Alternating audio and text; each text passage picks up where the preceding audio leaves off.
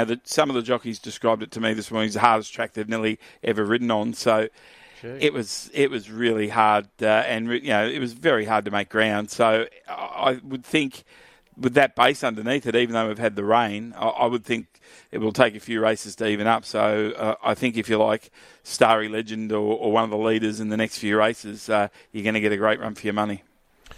Just on that, a leading trainer rang me last night and scratched he'd scratched one of his horses yesterday and said it was the hardest track he's ever walked in his life. Wow. Mm.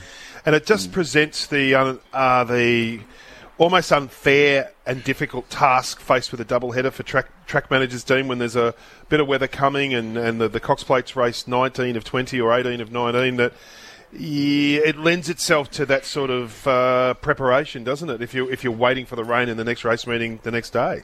Yeah, I know they want to have a carnival of you know and, and get a few bites at the cherry, but maybe their carnival's got to be you know Feehan and Moir on one day, Manikato grand final time, and then Cox Plate, and have it spread over a month, but three different meetings. Because I, I, don't like this the night before.